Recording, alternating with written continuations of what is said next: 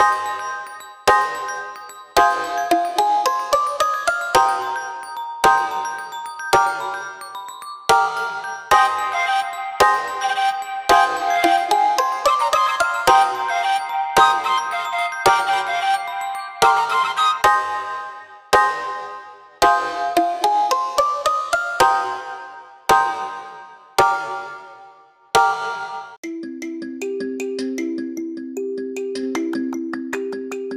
Olá, eu sou Orlando Nunes e esse é o podcast que busca articular a política urbana com a aplicação prática de seus instrumentos. Hoje eu estou acompanhado da Ana Carolina, da Aira e do Ítalo, que foram aplicaram um instrumento de CDRU, concessão do direito real de uso, de forma prática em situações específicas e reais do Distrito Federal. Vamos começar com as apresentações. Quem é você, Ana Carolina? Olá, bom dia. Sou Ana Carolina, estudante do nono semestre de Arquitetura e Urbanismo. É, esse semestre eu me dediquei a estudar a concessão do direito real de uso, a CDRU, em especial no Parque da Cidade. Ótimo, bem-vinda, Ana. Obrigada. Quem é você, Aira? Então, eu me chamo Aira Honda, eu sou aluna do oitavo semestre de Arquitetura e Urbanismo e eu também me dediquei a estudar a concessão do direito real de uso e especificamente na área do CAV no Guará 1. Bem-vinda, Aira. Quem é você, Ítalo? Bom dia, meu nome é Ítalo, eu sou estudante do nono semestre do curso de arquitetura do IESB e esse semestre me dediquei a estudar o instrumento do concessão de direito real de uso aplicado no, no terreno da, do Parque, Parque Tecnológico Digital de Brasília. Bem-vinda, Ítalo.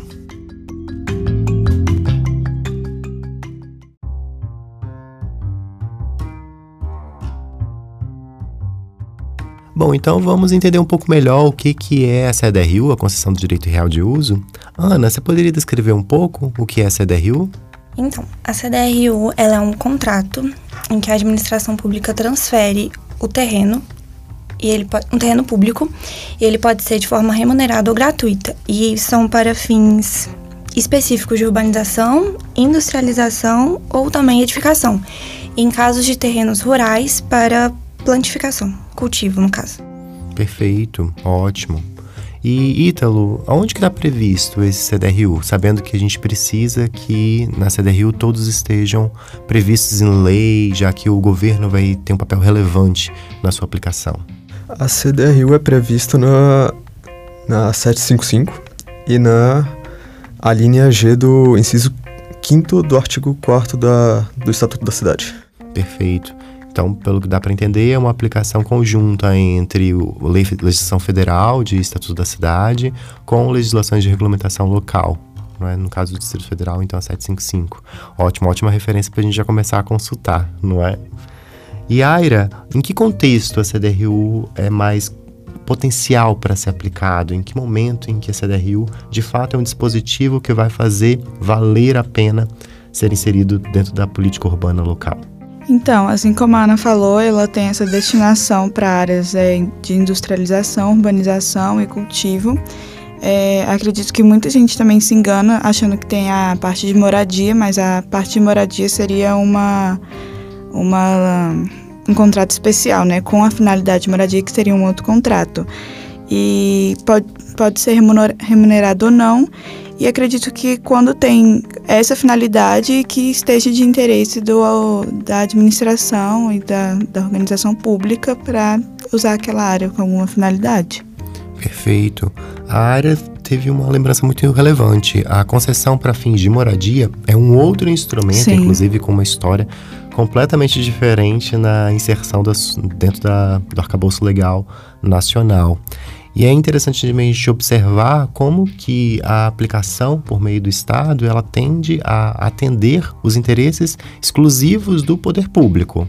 A inserção da iniciativa privada é uma forma de potencializar o papel do poder público no contexto territorial local. Né? Sim, tudo acaba dependendo muito de onde o poder público quer estar, da, da opinião, vontade dele, né? Exatamente. E aí pode ser em áreas mais valorizadas, no sentido de desobrigar o Estado de fazer investimento em áreas que a iniciativa privada já tem interesse em se inserir, ou em áreas não tão valorizadas, áreas mais periféricas, onde o governo tem o interesse de levar a iniciativa Melhoria, privada sim. e melhorias considerando que ele nem sempre tem capacidade orçamentária ou técnica de se inserir dentro dessas áreas. Sim. Obrigado pela explicação. Por nada.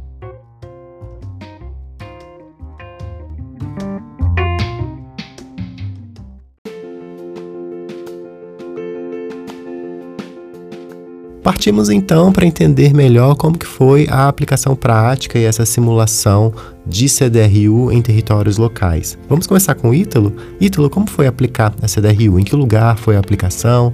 Como foi? Quais os resultados encontrados? A aplicação foi no lote 1 do Parque Tecnológico Digital de Brasília. E ali o que acontece é que o, a forma de aplicação de direito de concessão de direito real de uso é feita por parceria público-privada e por meio de concessão ad, administrativa. E o que acontece é que as áreas da, do lote 1 do, do Parque Tecnológico Digital estariam ociosas e o que seria aplicado seria um contrato é,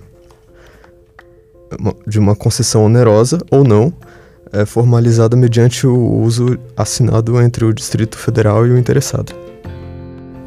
E aí então houve essa aplicação. Pelo que eu lembro também, o Parque Tecnológico já tem essa pegada, não é, de inserir a iniciativa privada dentro do da, da disposição desses lotes para ocupar esses lotes de fato, no sentido de fomentar a ocupação de empresas de tecnologia, não é? E como que foi os resultados? Quais foram os resultados?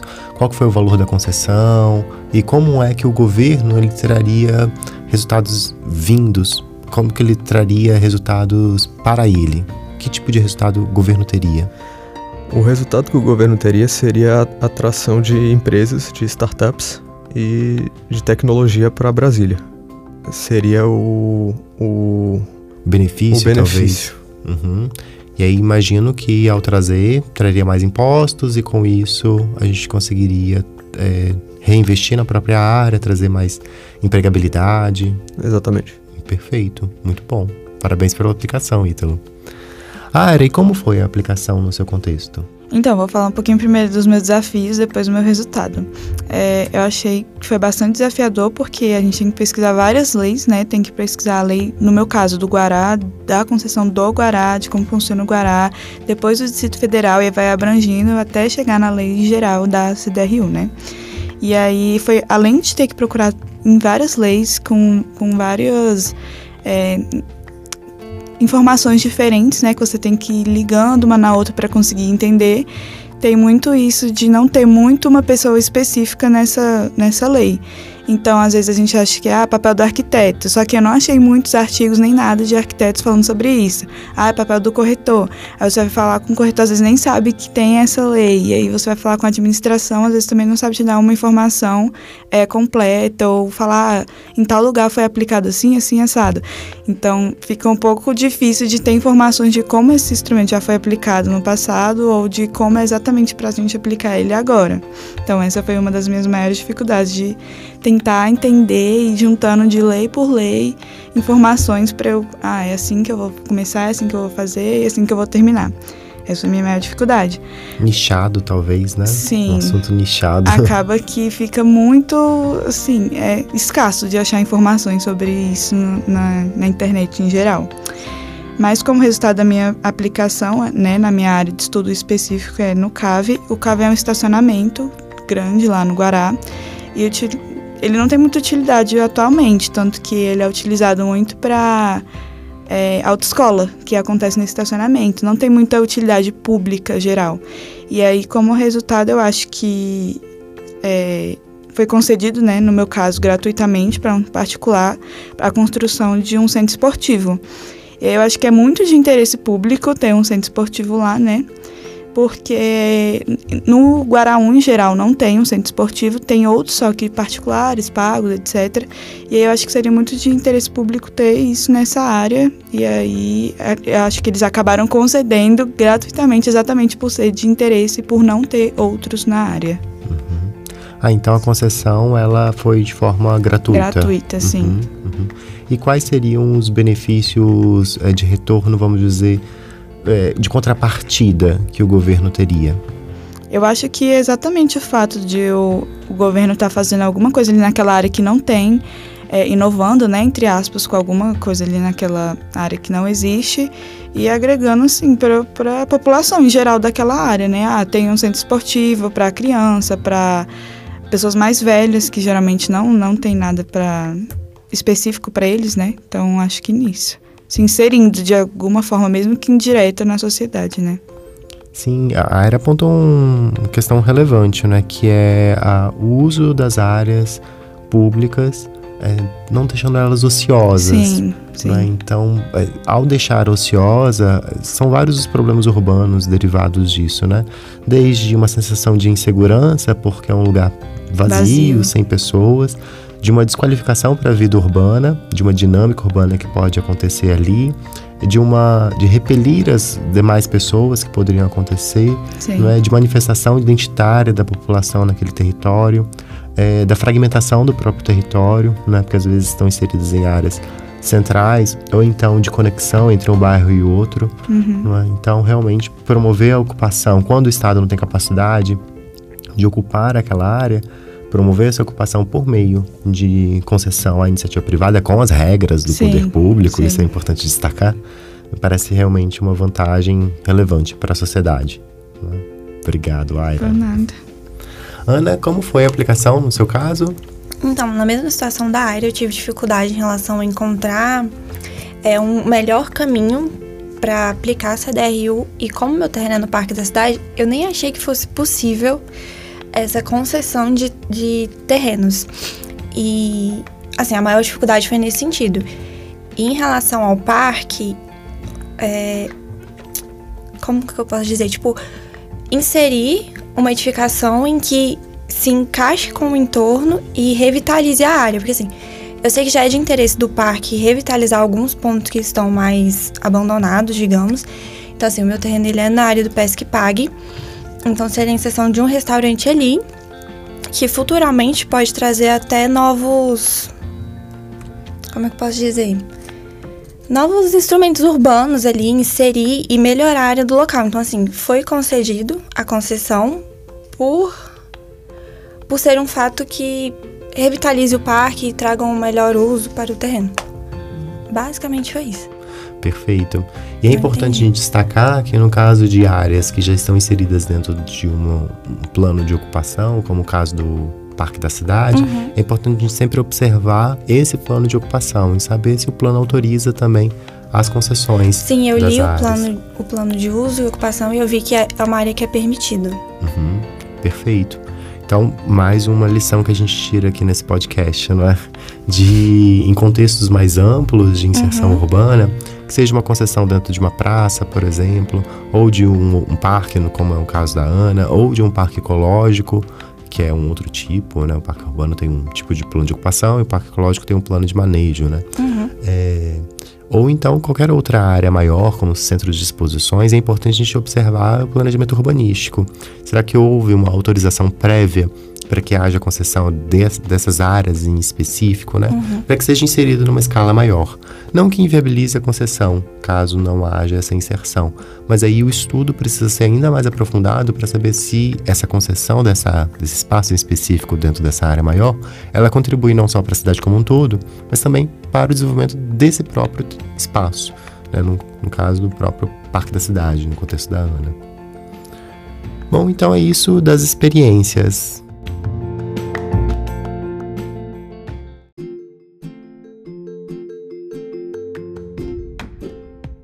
Iniciamos nosso último bloco, onde nossos entrevistados falam um pouco sobre as referências que utilizaram para o desenvolvimento dessa pesquisa. Ana, qual foi uma referência utilizada por você para o desenvolvimento da pesquisa de CDRU? Então, eu pesquisei bastante as leis e uma das minhas principais buscas foi no DF e também no plano de uso ocupação do Parque da Cidade. Perfeito, ótimo. Então, legislações e planejamentos urbanos, não é? Ítalo, uma referência então utilizada que possa ser relevante para os nossos ouvintes? Minhas principais referências são a, a própria legislação e um documento que eu encontrei da apresentação do parcelamento do Parque Tecnológico Digital de Brasília, que cita que a, a parceria público-privada e a concessão administrativa seria a melhor maneira de se, de se construir o parque em si. Perfeito. Então, mais uma vez reforçando a necessidade de a gente consultar planejamentos específicos da área de estudo, não é? Geralmente elas indicam hum, a necessidade ou não, né, dessa ou autorização ou não dessa dessa consulta. E quem estiver fazendo pesquisa no Parque Tecnológico, então saiba, há todo um planejamento voltado para a concessão à iniciativa privada dos terrenos lá dispostos. A área, então, uma referência para ajudar nossos leitores? Então, eu, depois de algumas buscas, eu achei um vídeo no YouTube, né? No canal do, do YouTube de uma professora chamada Daniele Mamed. E ela dá uma explicação, é um pouquinho grande o vídeo, mas ela dá uma explicação muito boa, assim, de como funciona, porque eu realmente estava com alguma dificuldade de entender. É, e eu também achei várias atualizações. As informações mais novas que eu achei foram no site dos Correios também. Aí além das leis, basicamente esses dois. Perfeito. Obrigado, Aira. Bom, e com isso então encerramos nosso podcast. Agradeço aos nossos convidados pelas informações trazidas, pelas referências, que já estou super curioso para ir lá consultar. Os links vão estar aqui vinculados ao episódio. E agradeço então, peço para eles se despedirem. Tchau, gente. Muito obrigada. Tchau, gente. Tchauzinho, obrigada. Obrigado.